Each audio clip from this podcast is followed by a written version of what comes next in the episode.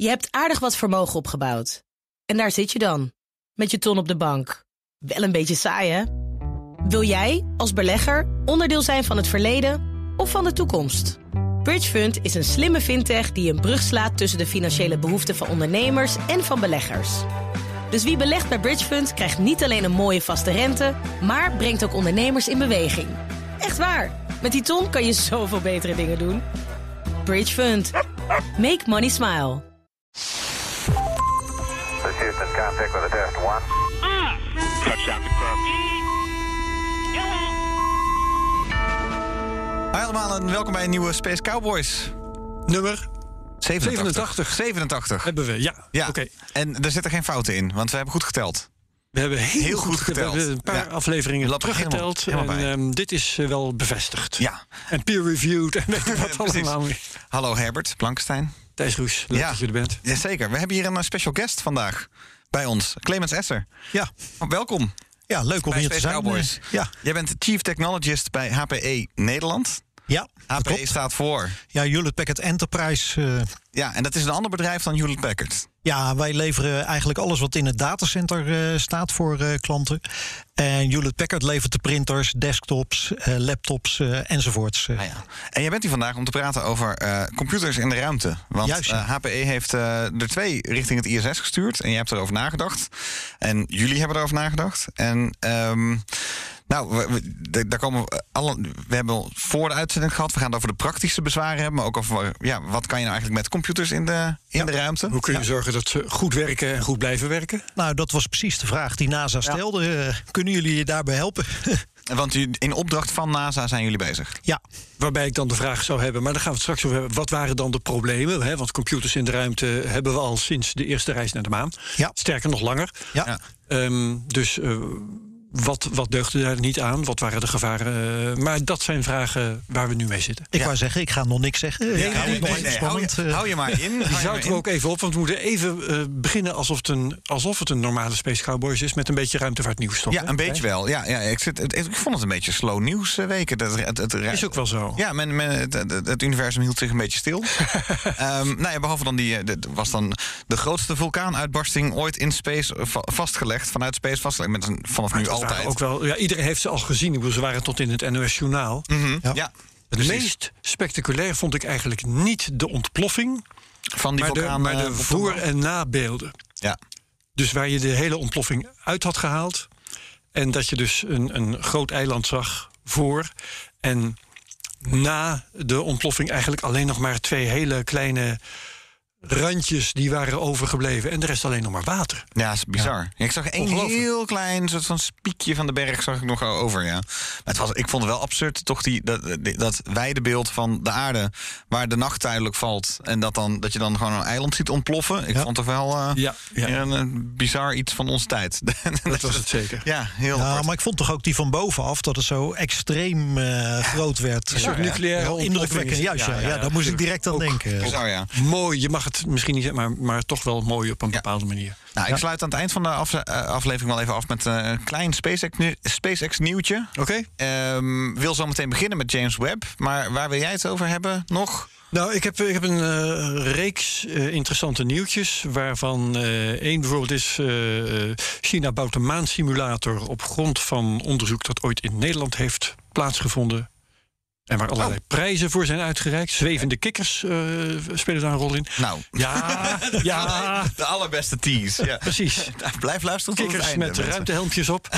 Oké. Ehm, en en bloedsar- bloedarmoede als beroepsziekte van astronauten vind ik ook wel heel fascinerend. Ja, dat is veel apart. Ja. En ik wil ook even één ander nieuwtje even meteen eh, delen. Herbert, dit is volgens mij de allereerste keer dat jij een NASA-trui aan hebt bij Space Cowboys. Of überhaupt iets space-related. Gewoon in een confectie kledingzaak gekocht. Ja. Ik geloof dat mijn vrouw hem nog online heeft besteld, maar toch wel gewoon bij, ik weet niet wat, CNA of zo.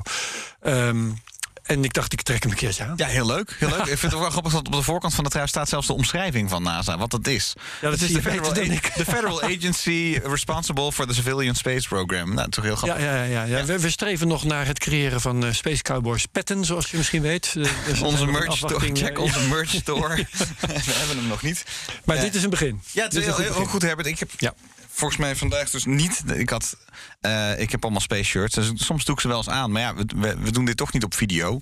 Dus uiteindelijk is dat dan alleen nog maar keer voor onszelf. Moet nog een keer Ja, dus ehm, eh, blij dat, dat, dat die band gebroken is, eh, Herbert. Leuk om jou ook in space kledij te zien. Jawel. Ja. Ik, ik streef ook nog een keer naar die ruimtevaarthelm. En dan ook echt dat die nodig is. En dat we, je weet je wel, Dat is heel goed. dat we live uitzendend gewoon door Richard Branson of zoiets. Zo iemand Oh ja. naar eh, de ruimte worden geschoten. Maar zover zijn we nog niet. Maar ja, dan moet je uitkijken, hè, want dan sta jij op Weet het ik. beeld en dan spiegelt eh, Thijs. En dan is de vraag: wie zien we nu, Herbert of Thijs? Ja, dat Eh, Is, is gewoon te Plus lastig. de vraag of je levend lastig. thuis komt. Maar oké. Eh, wat- het enige grote nieuws, of grote nieuws, eh, het enige wat ik wel op de voet heb kunnen volgen is de James Webb telescoop. Dus Ja. daar kunnen we even mee beginnen. Ja, Want die is volledig ontvouwd. het is niet te geloven. 344 single points of failure. Ja, ja. En Allemaal geslaagd. Nou, nee. Ja, Nee? ja allemaal geslaagd. Maar ehm, eh, sommige van die 343 die zijn nog steeds intact.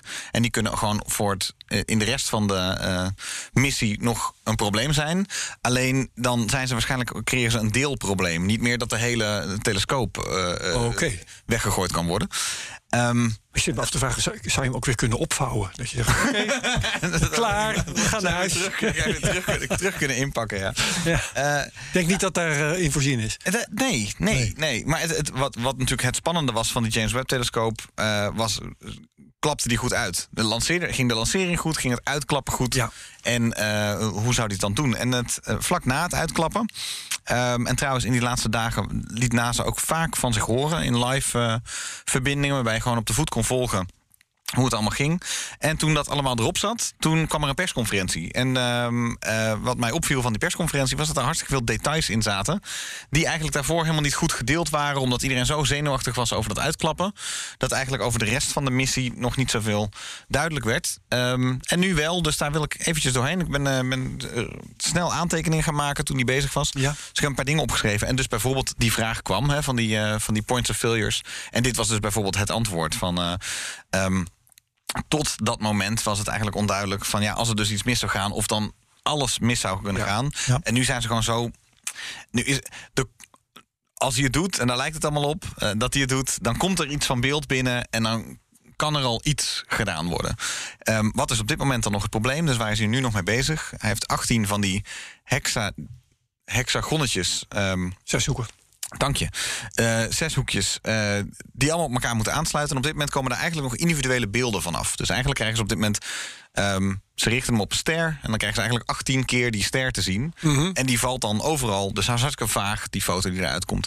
Die valt overal op de sensoren, om het zo maar te zeggen. En waar ze nu mee bezig zijn, terwijl James Webb nog naar zijn eindbestemming vliegt... waar hij echt eh, bijna aankomt, hij is op 95% van zijn, van zijn tocht... ehm, moeten al die spiegeltjes, al die zes hoekjes moeten keurig afgesteld worden. En dat zijn ze op dit moment aan het doen. Met maximaal een millimeter ehm, per dag vers- moet kantelen ze, moet je denken. Dus Ja. ze, ze zijn eigenlijk Ja. alleen maar als een spiegeltje dat kantelt. Ze extreem goed op elkaar aan het laten afstemmen. En ehm, ja, dat is op dit moment het, eh, het grote, ehm, de, grote uitdaging. Grote klus, ja. Vond het wel grappig. Een van de vragen was bijvoorbeeld van waarom zijn het eigenlijk hexagonnetjes? Of waarom zijn het zeshoekjes? Dat zijn eh, toch meestal de handigste figuren om een vlak in eh, gelijke, gelijke figuren op te delen.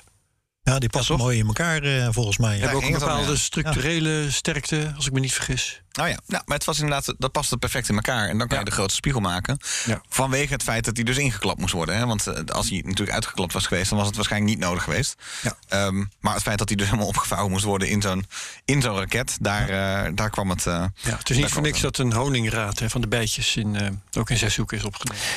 Dat heeft dan dus te maken met, de met de sterkte ervan. Ja, en, en met de ehm, efficiënte vlakverdeling. Ja. Ja. Ah ja, precies. Ehm, ze zijn dus ook op dit moment op die sterren eh, aan het ehm, kalibreren. Dus daar, eh, daar zijn ze dus ook voornamelijk op aan het, eh, om het om aan het richten. In de Large Magellan. De grote, Grote Magellaanse wolk. Magellaanse Ja. wolk, ja. ja.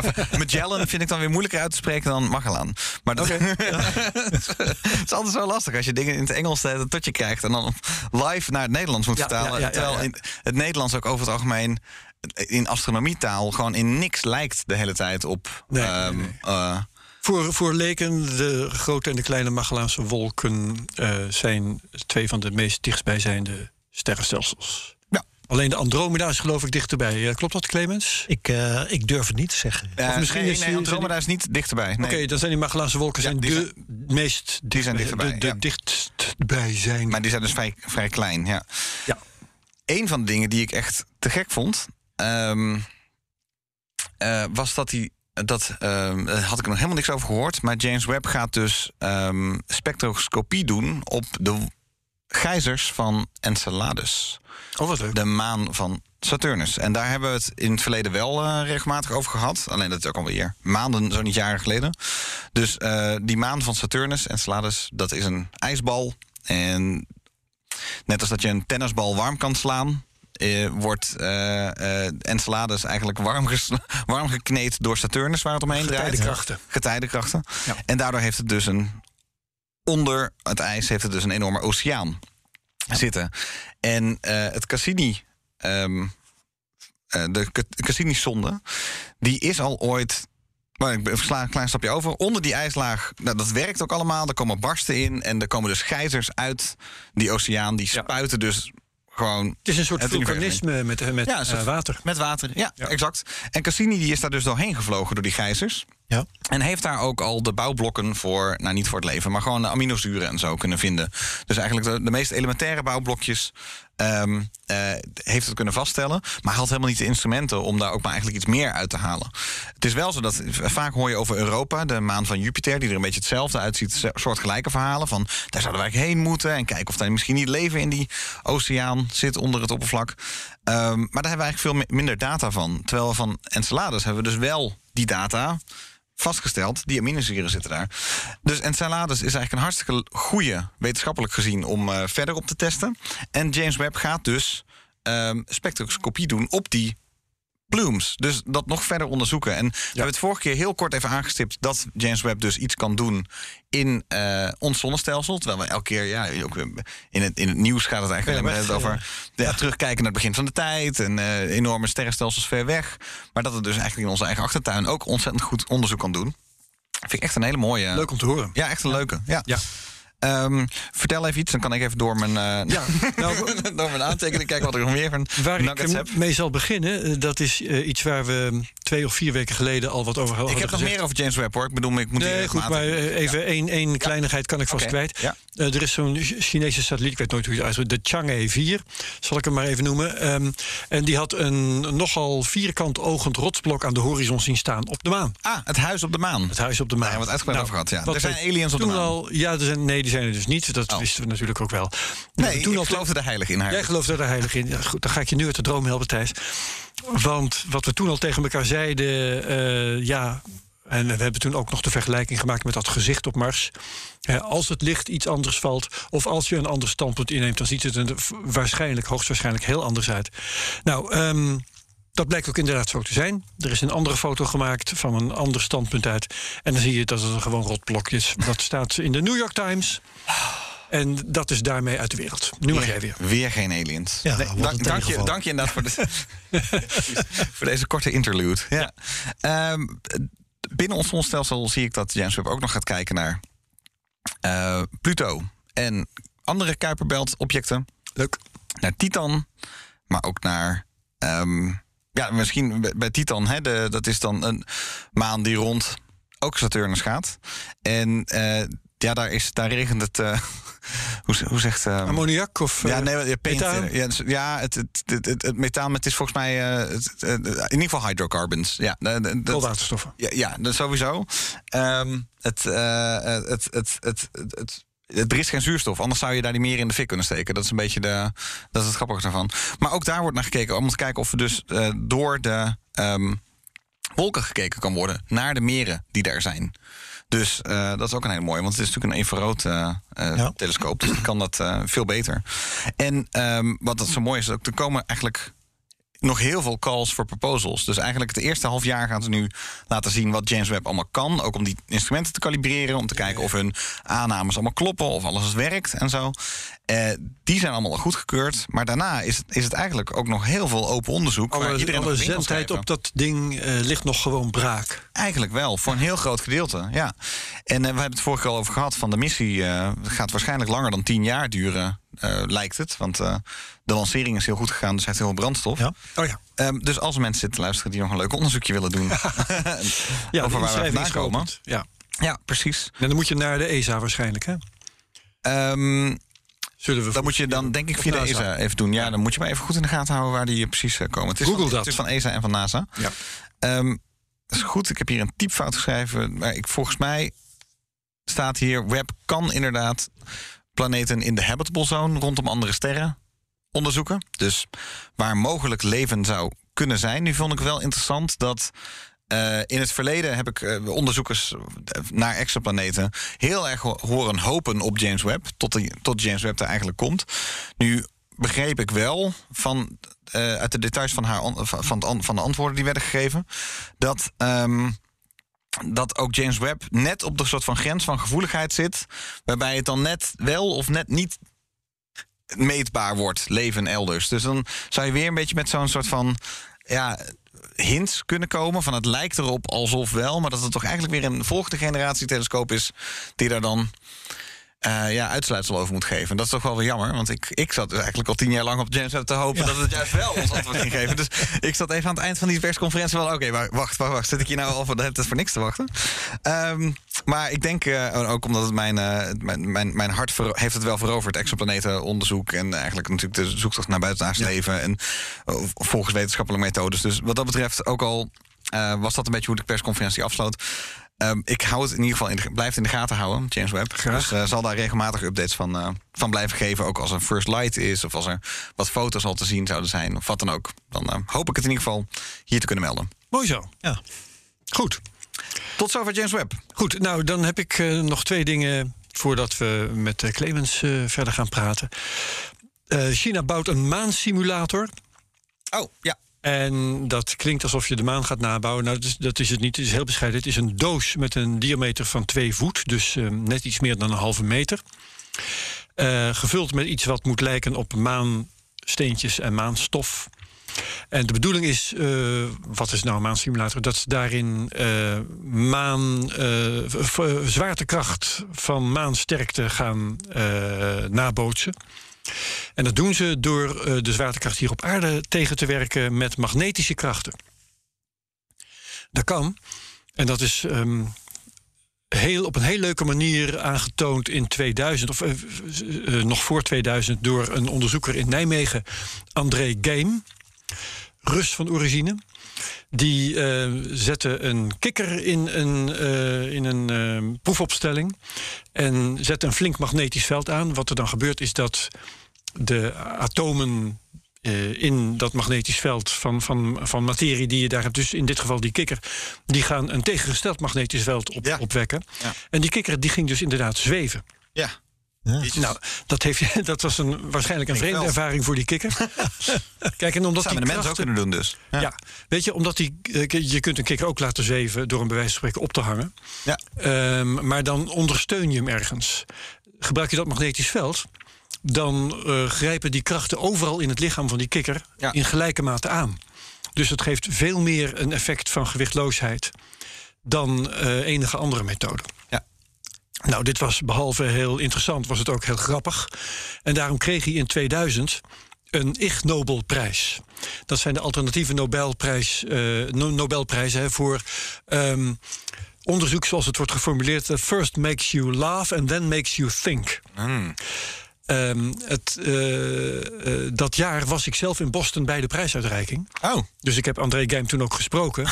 en er zijn verschillende le- leuke details over speciaal die prijs. Het was toeval dat ik daar was hoor. Ehm, eh, in de eerste plaats dat André Geim niet veel later, of ja wel veel later, maar tien jaar later of zo, heeft hij de echte Nobelprijs ook nog gekregen. oh wauw. Voor fysica, voor zijn echte natuurkundige onderzoek. Dus dat was heel leuk.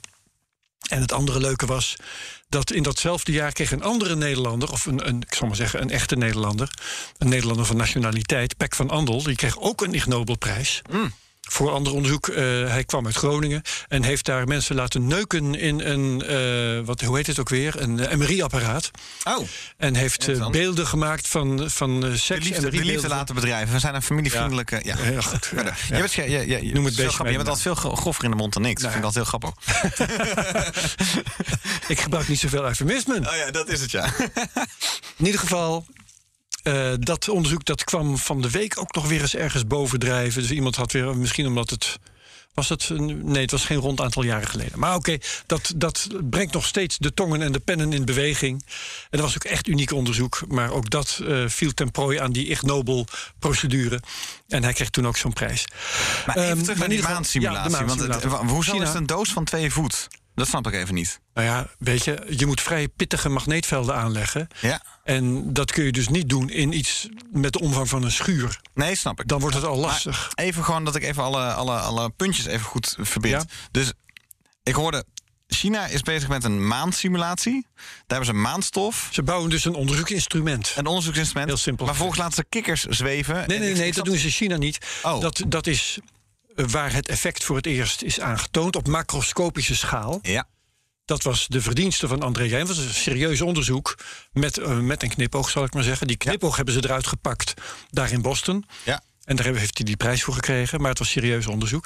En China gaat dat effect nu toepassen op eh, een hele serieuze manier. En wat gaan ze daar? eh, ze, ze gaan daar, als ik het goed begrepen heb, ook weer onderzoeksinstrumenten in testen. Wat een eh, spannende onderneming is, lijkt mij. Want je kunt niet alles op dezelfde manier testen. Je, want eh, als je namelijk elektronica hebt, ja, dat wordt op allerlei manieren door dat magneetveld beïnvloed. Zeker als er stromen in gaan lopen. Ah, daar gaan we zo meteen over. hele gekke eh, dingen. Ja, nee, inderdaad. Ja, daar, daar weet Clemens natuurlijk al. Ik zie hem ook de hele tijd knikken bij dit verhaal. Daar kunnen we zo meteen overheen. Maar ik moet gewoon even Ja. begrijpen. Hoezo is dit een maansimulatie? Het gaat om de, het, het nabootsen van de zwaartekracht van de maan. En het gaat erom dat de bedoeling van de Chinezen is om te onderzoeken hoe dingen zich houden. eh, In zo'n laag? in de zwaartekracht van de maan. Want de. Chinezen willen naar de maan. Dus je kan met elektromagnetisme kan je iets laten zweven. Met magnetische velden. Met magnetische velden. Statische magnetische velden. Maar En dat dan is toch vervolgens- eigenlijk al bewezen met, eh Ja. met hoogsnelheidstreinen Ja. en eh, zweeftreinen. Ja, Ja, precies. dat- maar het gaat nu dus Ja. ook niet om het bewijzen van het effect, maar om gebruik maken van het Het gebruik maken van Dat het is wel Ja, even een andere, andere toepassing. Ja, ja. ik kan zeggen, een fundamentele kracht van de natuur is elektromagnetisme is één en zwaartekracht is de ander. Dus het, het is een soort van, oké, dus je kan iets laten zweven met elektromagnetisme. Ja. Maar vervolgens kan je, ga je dan de zwaartekracht onderzoeken. Dus dat, dat, dat ik ben benieuwd. Ja, maar het is denk ik steeds net wat, eh, wat je zegt. eh, want door je, je velden zijn bepaalde dingen die je echt niet meer moet willen. En daardoor kan je zeggen, hey, die zwaartekracht is er een die natuurlijk heel duidelijk hierbij past. Ja. En, Ja. en dan ga je een aantal andere dingen doen. Ja, dan verstoort het, het veld, verstoort je je hele meting. eh. Ja, ja. Ik lees hier bijvoorbeeld uit van space.com. This will allow them to iron out any costly technical kinks. Nou ja, as well as test whether certain structures will survive on the moon's surface. Dus het gaat om eh, kijken, kunnen structuren eh, de, de krachten ter plaatse aan. Ehm, je wilt natuurlijk gebruiken, als er minder zwaartekracht is, denk je ook, weet weet je wat, dan kan ik mijn constructies lichter uitvoeren. Maar dan, dan, kom je je weer wel bij de honingraad van net. eh. nou, bijvoorbeeld, ja, ja, ja. Maar eh, dus je wilt het niet sterker maken dan strikt noodzakelijk, want dat is ook weer duurder dan strikt noodzakelijk. Dus, Maar dan moet je wel even testen of het bij die zwaartekracht. Het al, je kunt natuurlijk ook berekeningen uitvoeren, maar er gaat niks boven testen. Ja. En dan wil je testen onder eh, de juiste omstandigheden. Dus Ja, ja. Dat soort dingen, daar gaat het om. ja. Nou, interessant. Dat is één. En het andere wat ik nog heb. En Nou, dan, nee, la- laat hem anders even. Die laten we even voor het einde. Ik heb ook nog een klein nieuwtje voor het einde. Oké, dan Ja, laat dan ik we- voor het einde. Gaan we nu dan eerst met gaan we Clemens praten. eerst met. Clemens praten, Goeie gaan we over- beslissing dit. Ja. ja. Nee, dan schakelen we even over, over inderdaad. Wat, want je had het net over dat er dus. Er zijn gevaren als het ware voor elektronica. En eh, Clemens, ik ben eigenlijk elke keer benieuwd. Als het nou gaat over. Als je een computer de ruimte inbrengt. Wat is dan eigenlijk de grootste bedreiging voor die computer? Nou ja, dat is misschien wel de eerste bedreiging dat hij met een raket naar boven moet. En eh, dat is Oh ja. nogal wat geweld. Ja. En, en een doorsnee computer, ja, die valt eigenlijk. eh, is altijd de vraag: overleeft die zo'n eh, zo'n zo'n raketlancering? Dus het is het schudden van de raket. het schudden is een gigantisch ding. De, de G-krachten die erop zitten. Ehm, de temperatuursverschillen die daar, die daar zijn. En in het verleden werden altijd alle computers die naar boven gingen, die werden aan allerlei onderzoeken werden die, eh, eh, uitgevoerd. En dat, dat duurde lang. Eh, ze werden extra zwaar gemaakt om ze te beveiligen tegen ze van alles en nog wat. En dat duurde heel lang. En het gevolg was dat elke computer die naar boven ging, die was oud en daarmee te langzaam. En kon eigenlijk niet gebruikt worden zoals we dat gewend zijn. En voorbeeldjes. Eh, de Marslander die vorig jaar eh, eh, op, eh, op, bij Mars eh, kwam, daar zit technologie in die in 1998 eh, in de eerste iMac tevoorschijn kwam vanuit rekenoogpunt. Perseverance. Wauw, Ja, ja, ja, ja. ja. Ja. Mogen we nog blij zijn dat er geen Windows 98 in is? Eh, ja, ja. Nee, dus dat soort dingen. En heel lang geleden was ik zelf betrokken bij. volgens mij was het eh, de Hubble-telescoop die eh, zou gaan starten. Dus kan je nagaan hoe lang er geleden Ah, dat ja. is. En daar was ik betrokken bij het upgraden van de computers die ze gebruikten voor het ontwikkelen van de software. En dat was het allerlaatste moment van de generatie van MIPSCO-CPU's die daar gebruikt werden. Die waren eigenlijk al niet meer leverbaar. En pas drie of vier jaar daarna zou de Hubble ge- gelanceerd worden. Waarbij je dus zag van ja, technologie van 15 jaar oud zo'n beetje, die in zo'n telescoop zat. En waarom was dat? Omdat ze zeiden, als we het gaan veranderen, is alle software die we gebruiken, is fieldtestcode. Want niemand weet of het werkt. En dat wil je niet als je zo'n hele grote stroom van software hebt. Dus het ontwikkelen van de software in combinatie met de veranderingen aan de CPU's en dat soort eh, zaken, maken dat het. Ja, dat er eigenlijk altijd oude spullen naar boven gaan. Jeetje, maar ook relatief bureaucratisch dan eigenlijk. Eh, nou, ja, als we het over bureaucratie hebben, hebben we dadelijk nog wel wat voorbeeldjes. Ja, ja, ja. eh. Maar het is dus wel echt een lastig. Het is wel echt lastig, want het is eigenlijk alles wat er tijd omhoog gaat, is dan dus inderdaad jaren loopt het achter bij wat mensen in hun broekzak hebben zitten. Ja, maar als je nu denkt, wat is de belangrijkste CPU-technologie die in het ISS-station wordt gebruikt? Wat denk je? De belangrijkste CPU. Ja, Pentium Oh. 4. Nou ja, in die richting. ja daarvoor nog, de, de 386 Serieus? zelfs. Ja. Hè? Serieus? Ja, en daar zijn de, on- de systemen mee gebouwd. En die kan je niet zomaar eventjes allemaal opnieuw eh, maken. Hè, dat zijn allemaal, dus het ISS draait op 386. Voor een groot gedeelte wel, Hè? ja. Sorry hoor, maar dat is echt. eh, daar speelde ik vroeger dat Conquer op, volgens mij. Tot Ja. je doordringen. Ja. Nee, maar, maar wat, je, wat je. in de gaten moet houden. En dat is ook. Ik heb ooit eh, een sessie mogen meemaken waar Buzz Aldrin was. En de tweede man op de maan. Waarvan iedereen altijd zegt: hey, in dat scherm van Lewis, eh, Neil Armstrong. Die, dat is de foto van Neil Armstrong. Maar daar zie je één zo'n mannetje staan. Ja. En dat was Buzz Aldrin. Mhm, dat ja, is ja, nog steeds tuurlijk. zijn grootste frustratie. Dat iedereen zegt: dat is Neil. Ach, Oh ja, ja, ja. ja. Maar De eeuwige nummer 2 natuurlijk. Hè? ja, wat, wat hij heel duidelijk zei. Iedereen praat nu over dat de eerste Apollo's die naar, naar de maan gingen... die hadden minder capaciteit als wat ik in mijn broekzak heb zitten. Maar hij zei altijd, maar wij hadden veel meer interfaces naar buiten. Dus om zo'n space station aan te sturen... heb je computercapaciteit nodig. Je hebt een klein beetje opslag nodig, want daar heeft hij niet zo heel veel. Maar heel veel interfaces om overal tegenaan te kunnen praten. En dat is wat je telefoon mist... en waarom ze in space toch hele andere dingen gebruiken. Dus dat is wat je eigenlijk, eh, eigenlijk ziet. Dus het grote probleem was... de meeste dingen die je naar boven stuurt... eh, wat, we, wat we zeiden. Maar, maar even, even tussendoor, want er worden daar ook gewoon foto's gemaakt met een Canon eh, 5D en een Canon 6D en zo. Ja. Eh, en andere, een andere apparatuur. En dan nemen ook volgens mij mensen gewoon wel smartphones mee naar boven naar het ISS. Ja, en er zitten ook eh, workstations. Maar Ja. dat zijn niet de cruciale dingen... dat als het misgaat, dat iedereen dood is. Nee, maar het is wel zo dat ze, die, die doen het dus wel daarboven. Dat wil ik maar even zeggen. Van al die mooie foto's die er worden gemaakt. Dus er is, er ligt, het lijkt wel alsof er niet. Alsof je een smartphone op zich naar het ISS mee moet kunnen nemen. En ook weer mee terug dat hij het nog steeds doet. Nou, en ik denk dat dat precies was de vraag die NASA zei. NASA die zei, we hebben nou de afgelopen jaren hebben we gekeken. En aan ons was heel concreet de vraag... kunnen wij een standaard COTS, common off-the-shelf server... kunnen we die naar het ISS sturen? Eén. off-the-shelf server. Ja. Eh, dus als we dat kunnen doen, gaat dat lukken. Overleeft hij de lancering en, eh, en dat soort eh, dingen? Kunnen astronauten hem daar zo installeren en houdt hij het twee jaar vol? Dat was de initiële vraag Ja. die aan ons was. En die vraag die werd in 2014 gesteld.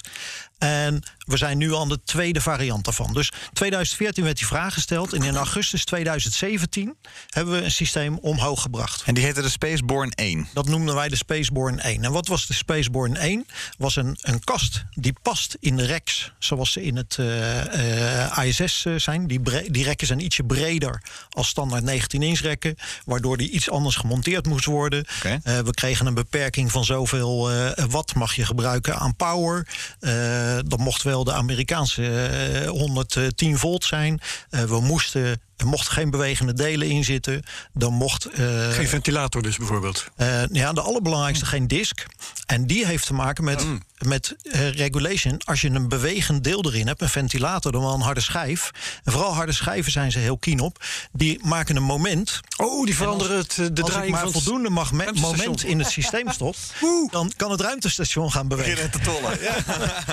Dus, Oh, harde schijven, ja. Waar je al niet aan moet denken. Geen CD-ROMs meer erboven. Ja, dus een van de eerste dingen waar wij eh, gekeken hebben, hoe kunnen we dat soort dingen voorkomen? Ja. En het was een poos terug ook een vraag van iemand die zei van ja, maar SSD's erin, dat is duur, dat is eh, niet zo groot. Doe er een paar harde schijven bij en je hebt veel meer opslagruimte. En toen kwam het punt, maar daar moet weer alle certificeringen voor gedaan worden, want dat is je administratie. De certificering van een harde schijf, voordat je die naar ISS eh, mag doen, was de verwachting dat die meer dan drie jaar zou duren. Oh. En toen dachten we, nou laten we dat maar gaan. Ja. Want anders dan gaan we niet de doelstellingen hier zo, eh, hier zo halen. Maar het was dus serieus een onderzoeksvraag. Wat gebeurt er als wij een standaard ehm, commercieel verkrijgbare server eh, meesturen naar de ruimte? Juist ja. Ja. En echt wonderbaarlijk. Dat was, dat was nog nooit eerder gedaan. Nee, nee, dat Nee, was nog niet, blijkbaar. eh, dat was nog niet Ja. geprobeerd. Ja. En waar, waarom, waar kwam die vraag eh, vandaan? Eh, wij doen heel veel met de NASA in hun supercomputeromgeving om eh, lanceringen te simuleren, om landingen te simuleren, het Ja. weer te simuleren en dat soort dingen. En, de, en de nog preciezere vraag was eigenlijk: kan je een klein stukje van die supercomputer die wij hebben, kan je die naar boven brengen? En dat was eigenlijk die supercomputer die bestaat uit standaard componenten. Plus een stukje management en monitoring software. Hoe ga je met zo'n soort omgeving om? Dus dat was Ja, ja, eigenlijk, eh, eigenlijk de, de concrete vraag. Hoe kan dat soort eh, dingen En, en de hoop natuurlijk dat dat eh, goed zal aflopen. En dat je dus met goedkopere hardware voortaan in de ruimte aan de slag zou kunnen gaan. Nou, niet eens zozeer de goedkopere vraag, maar de, de snelheid die daarin zit. En dat je daarmee de kracht omhoog kan brengen. Want waarom wilden ze dit? dat je niet meer met die spullen uit 1998 hoeft te werken. Juist ja. Want als het lichter is, dan kan je meer payload meenemen. Maar het, zitten ze niet al lang daar aan boord van ISS met, met laptops? Want Thijs Ja, heeft het net ja. over, over Android-telefoons en zo. Ja. Maar, of iPhones, weet ik Ja, of gewoon camera's of wat dan ook. Ja, Ja, maar, maar eh, je, je kunt toch ook gewoon een laptop meenemen? Ja, dus wat ze gedaan hebben, er zitten daar nu eh, zijn bunches van steeds een stuk of 15 laptops eh, mee naar boven gegaan. En dan brengen ze regelmatig brengen ze nieuwe mee, omdat daar de astronauten standaard spul mee doen. Ja. Maar dat zijn eigenlijk bewegende onderdelen die de astronauten meenemen, die zij gebruiken, maar die niet in de cruciale sfeer zitten. En wat ze Ja, wilden. nou ja, daar, die gebruiken ze gewoon bij experimenten om wat eh, gegevens in te voeren en misschien eh, berekeningen. Ja, ja. en dan nemen ze mee de meest krachtige nemen ze mee, want dan kan je het langste mee eh, doen. En eh, nou ja, het Ja. kost veel meer geld om ze naar boven te brengen en dat soort dingen. Dus, Dus eh, voor jullie onderzoek ging het om spullen die ook echt ingezet kunnen worden in het hart van het ruimtestation zelf. Ja, want de, er zat een waarom-vraag bij natuurlijk. Want ja, die, die onderzoekers bij ons die zaten, maar waarom zou je dat willen? Dan kunnen we kijken wat we kunnen doen en welke we dan moeten uitzoeken. En er zaten eigenlijk zeg maar vier, vier belangrijke vragen waren daarbij. En dat was het self-sufficient. Eh, Engelse termen. Hoe kan je zelfstandig werken? En eh, jij, jij omschreef het mooi toen in, in ons voorgesprek. Iedereen heeft tegenwoordig computers bij zich, dus waarom in space niet? En ehm, de belangrijkste daarbij was als we meer willen gaan doen met de maan dan moet je meer daar zo ter plekke kunnen eh, verwerken. Datzelfde als je naar Mars toe gaat. Eh, voor de komende tijd, dan moet je ook zelfstandig kunnen werken. Want Ja. ehm, als je nu naar de astronauten kijkt, die werken de hele dag, werken ze iedere keer een lijst af met allemaal dingen die ze moeten controleren. En dat zou je eigenlijk niet willen, want als je naar Mars gaat en ze zijn de hele dag daarmee bezig, dan, dan, dan zijn ze tijd aan het verbranden. Ja. En als ze naar Mars gaan, dan moeten ze meer aan hun eigen lichaam doen. Ze moeten eigenlijk meer gaan sporten om gezond te blijven. Ehm, dus wil je dingen automatiseren. En dat hebben we vroeger op televisie al gezien in Star Trek en dat soort dingen. Dan zei de computer: eh, hier is een probleem, ga je werk doen. Daar willen ze eigenlijk naartoe. Maar in de ISS zoals die nu is, zitten wel dingen. Maar er waren geen sensoren om te kijken hoe ik alles ga meten. En zo hebben ze ook niet na de hand nog ingebracht. Dus dat willen ze gaan doen. Self-sufficient, meten, monitoren wat er is. En dat de astronauten gaan reageren als er iets aan de hand is. Dat is één. Het tweede punt is dat ze willen kijken hoe kan ik nou Earth en Space Exploration en Observation gaan optimaliseren. En jij zei net al, door de wolken kijken op een planeet om te kijken wat daaronder zit. Ja. Als je vanuit space eh, wordt nu onderzoek gedaan naar poolkappen veel.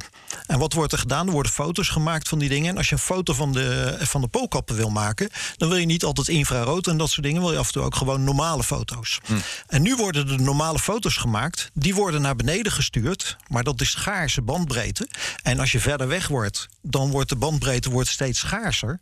Dus nu sturen ze alles naar beneden. Maar Hele wat foto's, nou, ja. maar wat nou als je in space met die dure camera die je net zei, 4K-foto's eh, bijvoorbeeld, als je die nou in space kan kijken en alle foto's waar wolken op zitten, die stuur ik niet naar beneden. Dat scheelt mij bandbreedte. en dan Mm. Ja, kan ik die enorm. bandbreedte gebruiken voor wat anders. Ja, en dan moet je dus wel een computer hebben die dus scant en het kijkt. En, eh, ja. Maar hoeveel, hoeveel is de bandbreedte eigenlijk als je nu naar beneden stuurt? Nou, er zijn verschillende geluiden zijn erover, maar wij krijgen 2 megabit. 2 megabit. Ja. Ja. dat zie je. Ja, dus dan moet je inderdaad echt heel s- slim nadenken over wat je wel en niet Hoe ga ik dat gebruiken? Ja. Een mager ADSL'tje. Ja, van, van, ja thuis hebben we een stuk meer. eh, Ja, we- 20 we, jaar we geleden. praten Ja. allemaal over dat de computers beter zijn, maar ons netwerk is nog honderd keer beter geworden. Ja. Want wij hebben nu intern bij ons nog als videoconferences met eh, India. Maar daar kan je het woord video van afhalen, want er is bijna niemand in India die voldoende bandbreedte heeft om zijn camera aan te zetten. Mm, Dat, ja. Dus wij vinden dat heel normaal, serieuze bandbreedte, maar. Eh, op de wereld en in space is dat niet, eh, niet het, eh, het geval. En nog een belangrijke: Mhm. we hebben 2 megabit, maar er is ook 900 milliseconden latency tussen de aarde en de ISS. 900 milliseconden. Bijna een volle seconde. Ja. ja, en als je naar, en dat betekent twee keer, want je moet hem horen, en dan krijg je weer de telefoongesprekken zoals ze vroeger op televisie waren. Als je de hele tijd door elkaar heen zit te lullen. James Webb staat trouwens al op 4,5 seconden. Ja, omdat hij eh, ver eh, Ja, bij is de maan dat vond ik echt staat. veel hoor. Maan is Ja. één seconde. Ja. Ja. En, en als je dus, dus naar Mars gaat, waar ze wat de achtergr- een van de achtergronden is waarom ze dit willen doen, dan praat je over 20 of 24 minuten latency. Ja. En dus heen en terug voordat er wat aan de hand is. Nou, als je dan wil een astronaut wil waarschuwen omdat er ergens stofstorm aankomt of zo, ja, dat is een heilloze zaak Dat natuurlijk. moeten ze gewoon zelf weten. Ja. Ja, en daar hebben ze dus die computers voor nodig. Nou, het derde ding, Mhm. die heeft weer te maken met de gezondheid van de astronauten. En die kan je op een paar manieren kijken. Er is een poosje terug is er een, eh, een, een, de be- een beroemde twin-studie gedaan met Mark en Scott Twelly. Oh ja. Waarbij er dus een astronaut Kelly, ja. eh, was en een andere die was eh, op aarde. En dan gingen ze DNA vergelijken. Als jij DNA wil vergelijken en een sequence draaien, dan kunnen ze wel in space, want dat gebruiken ze nu voor een aantal dingen. Zitten daar machines die dat kunnen. Maar de output gaan vergelijken, als je dat, eh, dat is nogal een dingetje.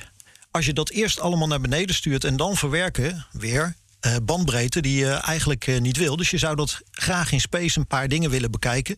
En alleen de cruciale pakketjes doorsturen. Joh, kijk hier serieus naar. Dat is eentje. Maar twee, en dat is weer een waar ik, waar ik zelf heel verbaasd van was. Wat ik eigenlijk één dacht van ja, dat is niks. Stel je gaat naar de maan of je stel je gaat naar Mars. Dan eh, zijn ze ook aan het kijken, kunnen we onderweg eten kweken? Ja. Of kunnen we iets meenemen? En dan heb je op een gegeven moment heb je iets wat op een aardappel lijkt en er zit een laagje op. Ga jij dat eten als astronaut? Wat ze nu, waar ze nu aan zitten te denken is dat ze een image database meenemen en kunnen zeggen, nou, dit soort dingen kunnen voorkomen. Die vergelijkt dat en die zeggen, ja, dit is wel goed. Of dat ze in de sequencer DNA-analyse doen met de sequencer en zeggen, oké, doe daar een check op. En dat dan de software zegt, dit kan. Ja. Of dit Ja, kan zijn tal van to- toepassingen natuurlijk. Alles waar wij computers voor gebruiken en vandaag de dag Ja. moet je in principe ook dan in de ruimte kunnen. Ja. Ja. en de laatste, Mhm. zeg maar, dan zijn we al aan de vierde, is eigenlijk dat ze nu ook 3D-printers hebben in de Space Station. Dus als er bepaalde onderdelen eh, iets mee aan de hand is, kunnen ze die opnieuw printen. Maar voordat ze die op cruciale punten inzetten, willen ze kwaliteitscontrole doen. Dus ze doen X-rays, eh, ze kunnen nog wat eh, andere testen doen. Daar komen resultaten uit. Wat er nu gebeurt, is die gegevens gaan weer naar de aarde. En dan wordt er gezegd, ja, je kan het inzetten of niet. Maar als je dus compute power lokaal hebt, dan kan je dus lokaal bekijken, printen, bekijken en inzetten. En als je dus verder weg bent, of je zit in een maan, eh, vaste maanbasis, eh, kan je dat soort dingen doen. Of je bent bij, eh, bij Mars in de buurt. Ja, dan moet je dus op die manier van self-sufficient aan de gang gaan. Ja. Dus dat zijn zo een paar voorbeelden. En er is nog één een leuke die ik zelf Mhm. ook altijd vind. Er wordt vanuit, de, vanuit space wordt er ook met satellieten steeds meer gekeken naar het weer. En bijvoorbeeld blikseminslag is een belangrijk. Ja. Nou kan jij een satelliet hebben of een, een meetinstrument die kijkt naar blikseminslagen. En wat doe je daar dan mee? als je onderzoek wil doen, kan je de foto's, die zijn belangrijk. En dan kan je zeggen, nou ga ik 24 uur per dag allemaal foto's opsturen. Ja. Nou ja, maar zoveel bliksem is er niet. Dus eigenlijk wil je, als je ziet dat er een bliksem is, dat je de foto's van vijf minuten ervoor tot vijf minuten daarna, die wil je opsturen. En daar hebben onderzoekers hebben daar wat aan. Ja. Nou, wil je dat doen, moet je dus die stroom maken. Een korte scan doen, zit hier iets wat op mijn bliksem lijkt. Ja, vijf minuten terug, nu even in de gaten houden en daarna opsturen. Ja. En geen bliksem, vuilnisbak, vuilnisbak, vuilnisbak. Ja, precies. En op die manier kan je veel efficiënter werken, denk ik. We kunnen zo meteen nog even over al die, over die, al die toepassingen praten. Maar eigenlijk even nog de, even de basics. Ik hoor altijd dat straling zo'n probleem is. Als je dus eigenlijk een computer... Stel je zou een computer gewoon op een satelliet doen... en eigenlijk onbeschermd, om het zo te zeggen... dan wordt die langzaam gewoon gefried, kort, eh, gewoon warm gebakken door de straling. Is, is dat een uitdaging voor jullie? Ja, dat, dat was altijd was dat, eh, een heel belangrijk item. En daar zijn nog steeds heel veel vragen over die wij krijgen van mensen die iets met space gedaan hebben ooit. Maar wat zien we nu, is dat de laptops die ze eh, daar zo eh, al een tijdje gebruiken, hebben er eigenlijk niet veel last van. De systemen die wij daar hebben neergezet, hetgene wat we zien is er zijn meer single-bit failures. wat is een single-bit Een single-bit failure is, er, je hebt in je memory valt er ergens één bitje om. Oké, één bitje wordt, wordt... Nul wordt een één. Misschien door straling wordt er gewoon pop één klein deeltje weggeschoten... waardoor iets, de spanning van iets niet meer helemaal klopt. Ja, en die gaat Eén een beetje keertje hier en die gaat een keertje daar en die gaat een keertje daar. Maar Een neutrino die er tegenaan botst of zo. in de, in de afgelopen 10, 20 jaar hebben we er al voor gezorgd dat op aarde gebeurde dat ook eens in de zoveel tijd. Ja, Minder vaak als in space, maar Ja. eens in de zoveel tijd. En wat zag je dus, is dat er in de computertechnologie is het eigenlijk al normaal dat we single bit recovery, dat zijn standaard algoritmes die in standaard computers zitten.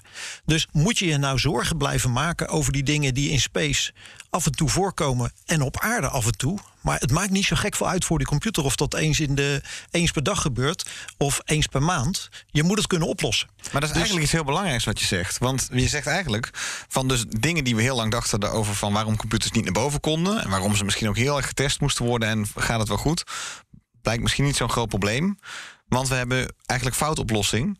En als ik al- als dat, want, want ongeveer voordat ik jou eh, ooit sprak, dacht ik ook dat dat het grote probleem was voor, eh, voor computers. Ja. Als dat niet zo blijkt, dan is een beetje de sky the limit. Dan lijkt het eigenlijk allemaal een soort van randproblemen te zijn, in plaats van eigenlijk een essentieel probleem dat het niet zou kunnen. Nou, de, de sky the limit, het probleem verschuift. Het is altijd, je hebt altijd een trechter ergens en eh, nieuwe architecturen, nieuwe trechters.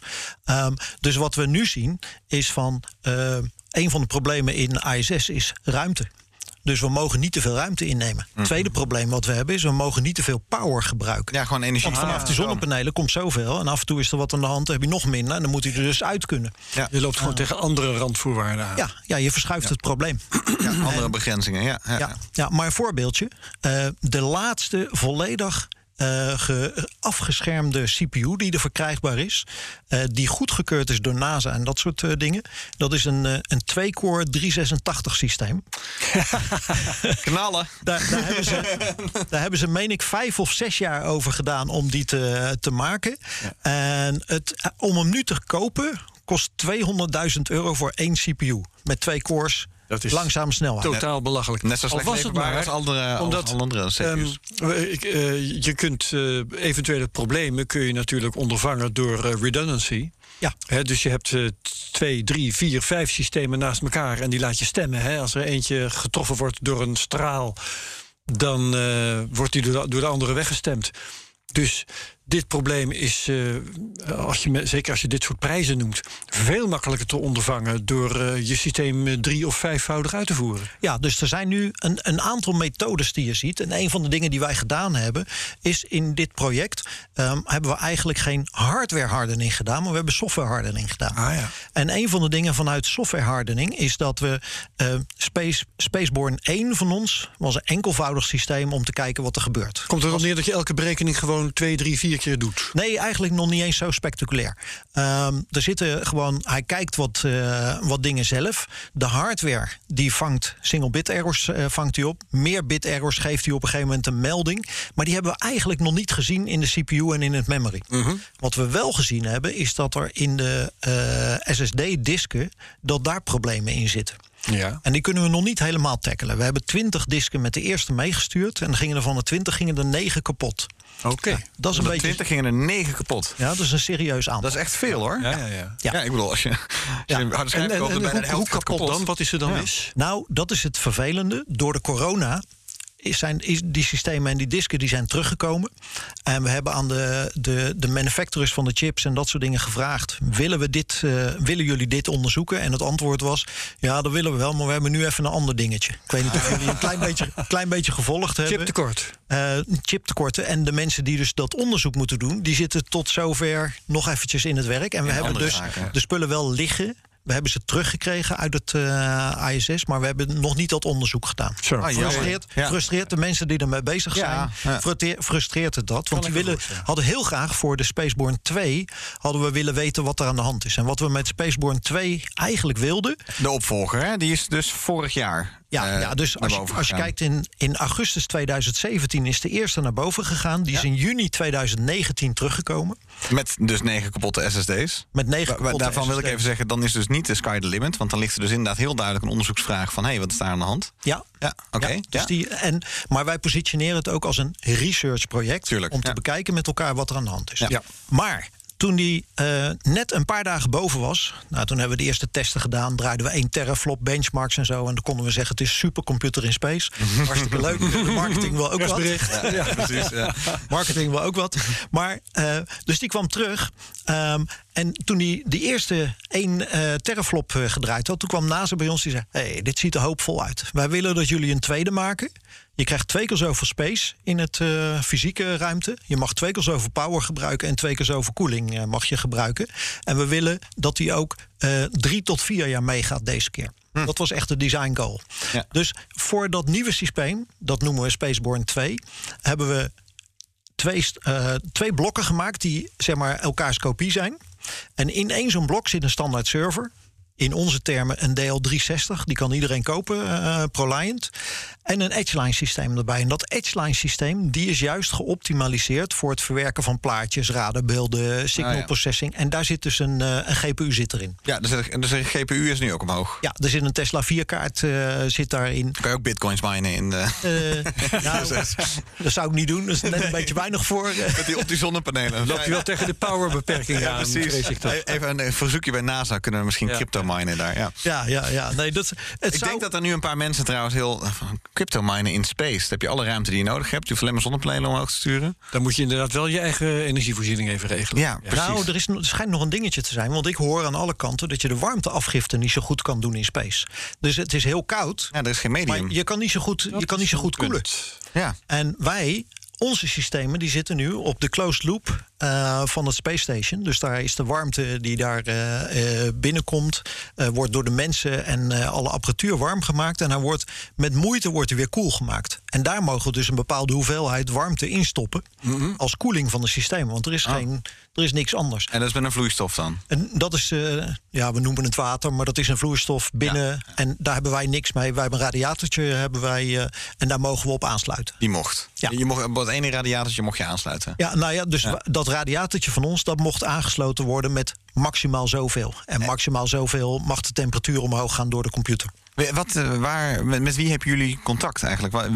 Wie, wie bellen jullie als je dus eh, iets moet aansluiten op het ISS? Welke letterlijke instelling is dat? Ja, eh, mag ik eh, zeggen, ik heb geen idee. Ja, nee, dat, eh, dat kan. Ja, absoluut. Ja, Nee, van wie bel je dus? Kijk, ja. wij zitten, wij, wij zitten eh, met een. Dit is een project waar een aantal mensen van ons betrokken zijn. ja. En die zitten al jaren bij de NASA om van alles en nog wat te doen. Dus die dromen denken. jouw team dan bij ja, deze. Ja, die, ja dus, dus ik, ik, zelf, eh, ik ben zelf ooit als toerist op eh, Cape Canaveral geweest. En ik ben in Houston geweest, maar Ja. dat was als toerist. Ja, ja, en zij, zij doen.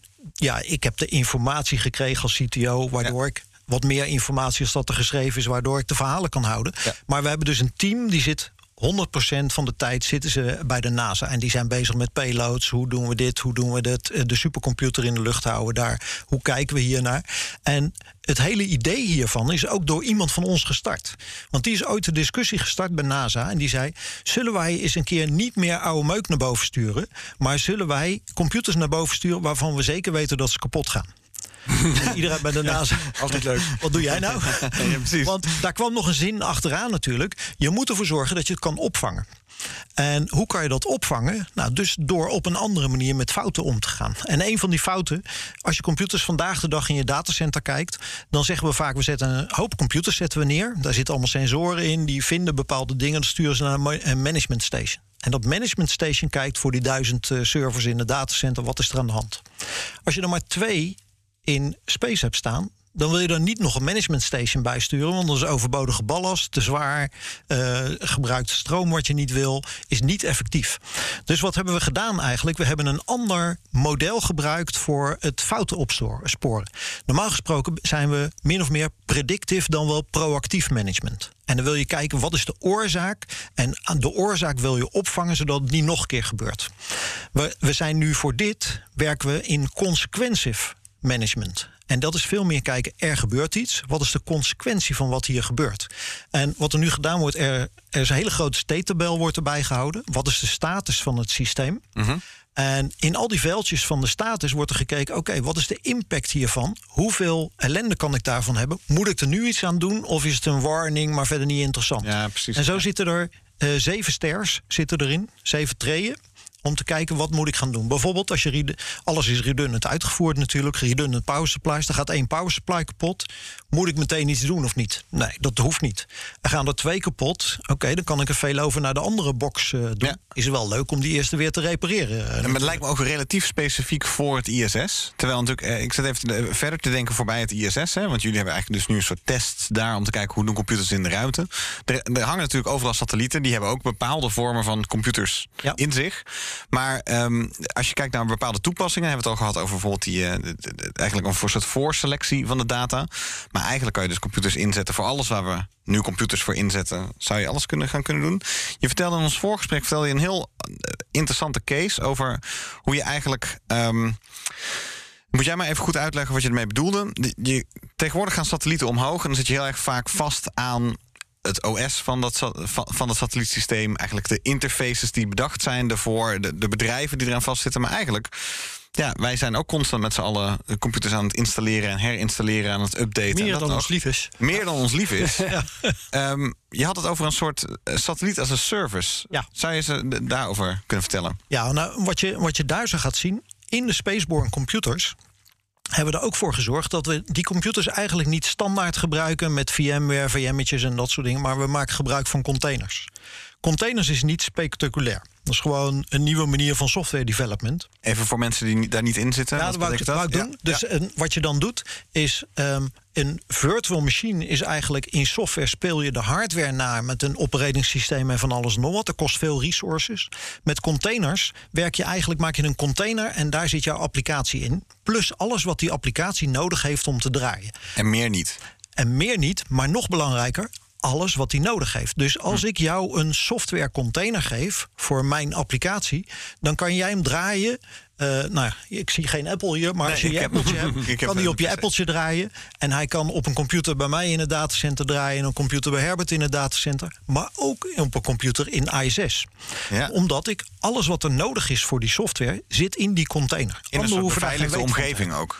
Ehm, daar zijn de discussies een beetje over gaande. Is Ja. containers nou al heel veilig of nog niet? Nou, dat is tegenwoordig veilig genoeg. Want eigenlijk alle nieuwe softwareontwikkeling wordt met containers eh, gedaan. Ja. En dat is ook nog verder aan het gaan.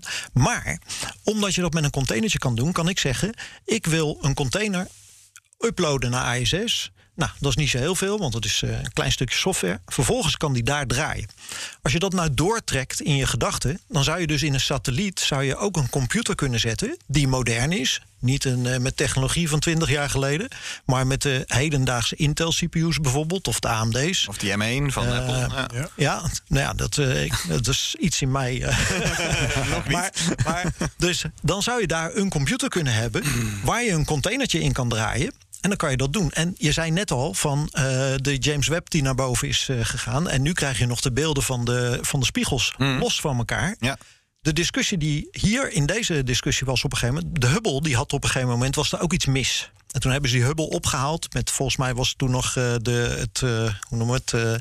De Space Shuttle. De Space Shuttle. Ja, zeker. Die is toen binnengehaald. Toen hebben ze hem gerepareerd en weer teruggestuurd. Ja. Als we daarin al deze technologie hadden kunnen gebruiken, en dat is geen technologie van ons, hè, dat is gewoon wat de wereld gebruikt vandaag de dag, dan had je nieuwe software kunnen uploaden en zeggen: hey, de fout die nu hier zo eh, in zit, die kunnen we in de software kunnen we die oplossen. Ja, en vervolgens weer beelden naar beneden sturen zonder dat je het moest oplossen. Dus het, het opent een wereld van dingen. En de tweede, Tuurlijk, heel, heel even. Je zou dus ook je eigen OS kunnen uploaden. Dus als je gewoon een, als je een, een, een goede partner bent, ehm, je kan je dus eigenlijk de satelliet gebruiken vanuit je eigen interfaces, vanuit je eigen programma's. Terwijl misschien een andere partij totaal andere programma's gebruikt met dezelfde satelliet. Terwijl ze leven op allebei dezelfde. Je zou zelfs even, als het gewoon eh, swappable is, of gewoon even flashable is, om het zo maar te zeggen, gewoon een ander OS erop kunnen zetten. Want nu is het een maand in dienst van eh, MIT of zo, ik noem maar iets, universiteit. En dan daarna neemt de NASA hem weer over met hun software. En zo zou je dus eigenlijk de hele tijd heel makkelijk software-updates of OS-updates kunnen ge- geven aan een satelliet. Ja, maar dat, dat, noem, ja, dat noem je een OS-update. Mhm. Maar dat OS is niet belangrijk. Het is belangrijk welke applicatie Ja. erin draait. Of apps En- kan je dan eigenlijk ja. gewoon eh, erheen sturen. Maar een app is eigenlijk een voorbeeld van een container. Ja. Want in de app zit ook wat jij nodig hebt om te draaien. En als je het wil vergelijken, kan je zeggen: een app is een container of een container is een app. Dus, als ik het goed begrijp, je, eigenlijk als computers het goed doen in de toekomst in de, in de ruimte, dan begin je dus apps te krijgen voor satellieten. Die dan dus zelfs wordt, niet, niet op dezelfde manier als dat, je, dat elke leek een app kan eh, gaat schrijven, maar wel dat eigen instellingen dus hun eigen manieren hebben. In plaats van ze afhankelijk zijn van eigenlijk de software die al op de Hubble ooit is bijvoorbeeld geschreven is, of op James Webb geschreven is. Ja, want dan, dan kijk, als je, dat, als je dat doortrekt, dan ga je zeggen: oké, er zit een meetinstrument. Dit is de API om het meetinstrument te kunnen benaderen. Precies. Dat draait standaard op dat ding. En dan zeg ik: met mijn software wil ik vanuit de API deze gegevens hebben. Die ga ik zo verwerken. Vervolgens eh, kan ik zien: hé, hey, er is iets aan de hand. Of ik, ik stuur iets terug naar aarde. Daar zien ze iets en dan zeggen ze: hé, hey, we gaan het nog een keer proberen met andere instellingen. Ja. En, en da- daardoor krijg je dus de doorlooptijd, die wordt heel anders. En als je dat weer terugbrengt naar ISS, nou, ISS zitten heel veel meetinstrumenten, van alles en nog wat. Als ze daar dingen geconstateerd hebben, dan kunnen ze kijken, oké, op aarde zien ze wat is er aan de hand. Ik wil andere instellingen, andere, weet ik veel wat allemaal, andere software erbij, misschien een andere module anders inzetten. Nu moet je wachten totdat er weer een, een systeem naar boven toe gaat. Kan je eventueel wat anders meegeven. En dadelijk kan je dat allemaal in software oplossen. Dus dat kunnen voor ISS met simpele dingen... kan dat een doorlooptijd schelen van maanden. Maar misschien ook wel doorlooptijd van jaren... dat je iets sneller te weten komt. We moeten, denk ik, geleidelijk aan naar een afronding. Oh, oké. Ja, mag Ja. je nog één, één laatste Oh, daarin nee, noemen? zeker. En Wacht even, want we zijn, ik heb nog wel een paar vragen. Ik heb nog Ja. een nieuwtje. Herbert, heb jij nog een, eh, een, een Nou, vraag? ik, heb, ik heb nog één onderwerp dat ik zou kunnen bespreken, maar dat Nee. kan ik ook vooruitschuiven Nee, naar nee, nee, ik- aflevering. dat Maar kan we zijn ook. intussen een uur bezig volgens Oh, mij. vandaar. Dus, ja, ja, ja. Nou, eh, ik wil ook zeker niet onze luisteraar eh, te lang eh, op ons laten wachten natuurlijk. Maar ehm, eh, ik- er, zijn, een- er zijn een paar zaken, ik wil die heel even af, af, aftikken. Quantum computing in de ruimte, zit dat er al aan te komen? Nou ja, misschien sneller als dat, eh, dat het op aarde komt. Eh, want eh, we zaten net te kijken naar jouw James Webb. Die was nu op 200 eh, graden onder nul. Mhm. En quantum computing heeft iets vrij kouds nodig. Ah, vandaar. Maar het grote probleem van quantum computing is... een quantum computer op zich is niet een computer die alles kan. Nee. Dus quantum computing moet je zien als een accelerator naast een gewone computer. Dus in dat kader wat wij hebben, een standaard systeem... plus een edge-line met GPU's erin... Zo zou je misschien iets met quantum kunnen. Alleen quantum ga je nog niet in zo'n pakketje eh, Ja. krijgen... in- een één uur hoog pakketje. Dan nog kunnen. eh, eigenlijk ligt, lijkt er dus de hele nog wel die grote vraag te liggen van het researchteam bij jullie. Van waarom gingen die 9 SSD's nou precies kapot? Ja. Want ja, anders zou de weg vrij liggen, denk ik, om gewoon reguliere onderdelen en masse naar boven te sturen. Waarom gebeurt dat dan eigenlijk niet? Nou, eh, omdat NASA niet zo heel erg snel is. eh, natuurlijk. Ja, dat we ook een paar dingetjes even wat verder willen proberen. Maar in SpaceX doet het ook natuurlijk gewoon met hun, eh, met hun, met hun nieuwe satellieten. Ja, die Die, nemen. ook gewoon, die nemen voor lief dat ze gewoon minder lang meegaan. Ja, Dus het is meer een soort wegwerpsatelliet wordt het dan. ja, maar als je naar Mars toe gaat en je wil weer terug met de mensen, ja, dan zou het toch wel leuk zijn als die Als heel blijft doet. totdat ze weer terug zijn. Ja, dus dat moet, moet onderzocht blijven Ja, worden. dus, dus daarom is het een researchproject om te kijken wat, is de, wat gebeurt er over tijd ook. En een van de dingen wat we geleerd hebben in Spaceborne 1, willen we nu in Spaceborne 2 met die start. We wilden eigenlijk wilden we alle type disken die er nu zijn meegeven om te kijken wat daar gebeurt. En we, dat kon niet vanwege eh, componententekorten. Wat we nu wel aan het doen zijn is software rate, hardware rate. De mirroring en dat soort dingen naast elkaar zetten... om te kijken wat overleeft het beste. Waar krijg je de ja. minste storingen van? Ah ja, dat is wel interessant. Ja, ja, ja zeker. Eh, en die is vorig jaar eh, februari omhoog gegaan, Spaceborne 2. Wanneer komt die dan weer naar beneden voor onderzoek? Ja, het plan is drie jaar. Oh, drie jaar dus, ja. Ehm, En de vorige die zou terugkomen, volgens mij met de vlucht waar André Kuiper in, eh, in terugkwam. Oh. Had hij mee zullen komen. Maar dat werd uitgesteld, uitgesteld, uitgesteld. En toen hebben ze hem ergens tussendoor met een transportding ding meegenomen. Dus Oh, er ligt wel een plan, maar gaat het anders worden? Waarschijnlijk wel. ja, ja. Ehm, wilde jij nog één punt maken? Je wilde net nog een punt maken, dan mag het. Want Ja. dan wordt het je laatste punt. Ja, nee, dat was het laatste punt. Eh, ja, als je mij laat praten, ik blijf praten.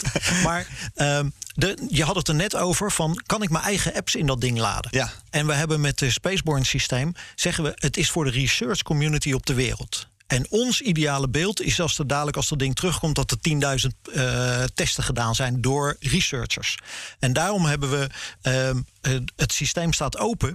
Als je, naar, Oh. als je naar onze website gaat, dan kan je daarvoor, je, of je kan een mail sturen naar spaceborne.hpe.com of hpe.com slash info slash spaceborne. Daar staan pointers dat jij kan zeggen: Ik ben een researcher die werkt daar en daar.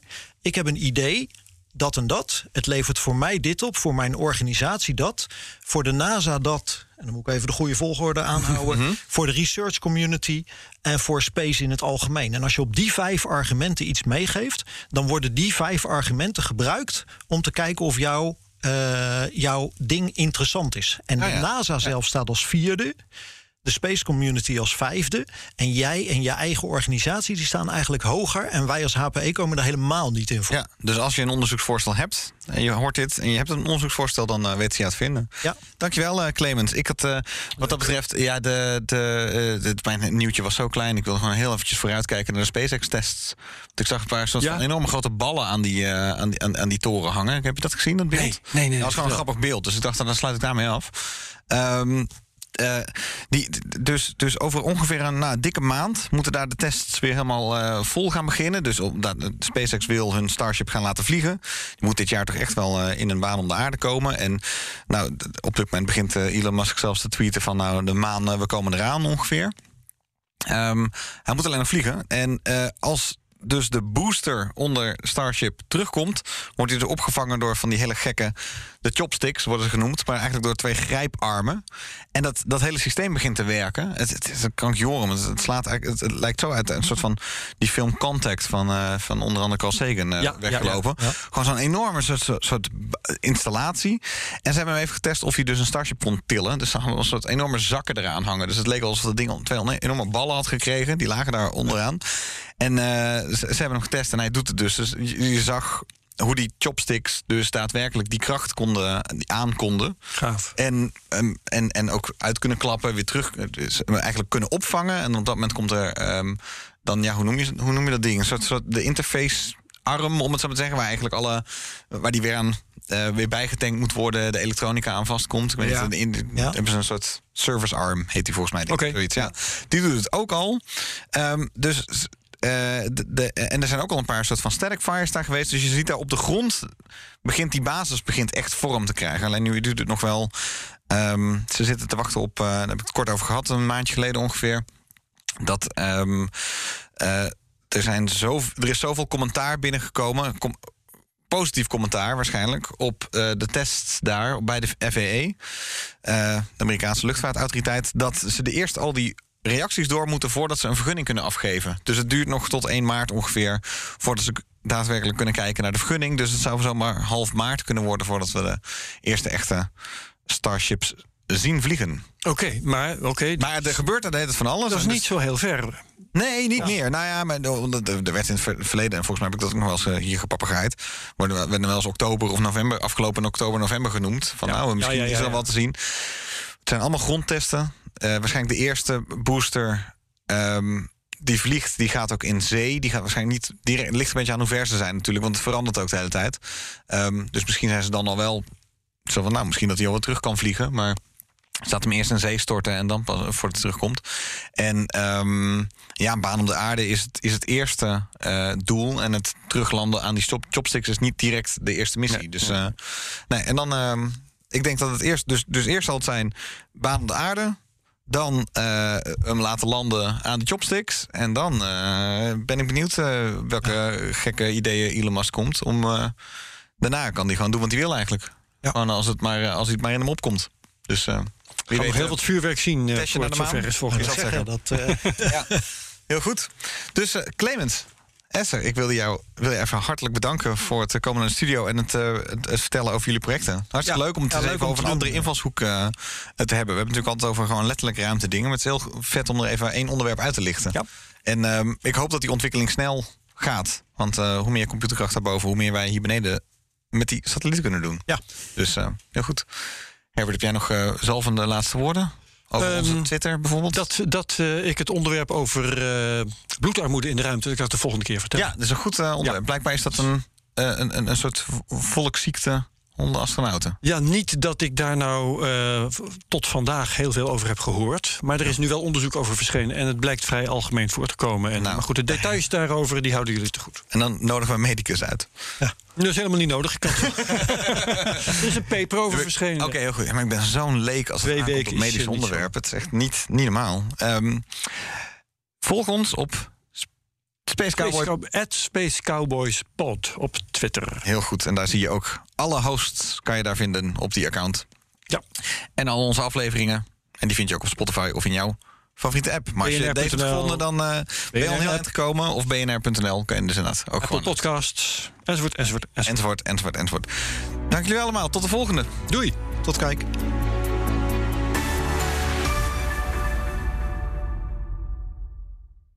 Je hebt aardig wat vermogen opgebouwd. En daar zit je dan, met je ton op de bank. Wel een beetje saai, hè? Wil jij, als belegger, onderdeel zijn van het verleden of van de toekomst? Bridgefund is een slimme fintech die een brug slaat tussen de financiële behoeften van ondernemers en van beleggers.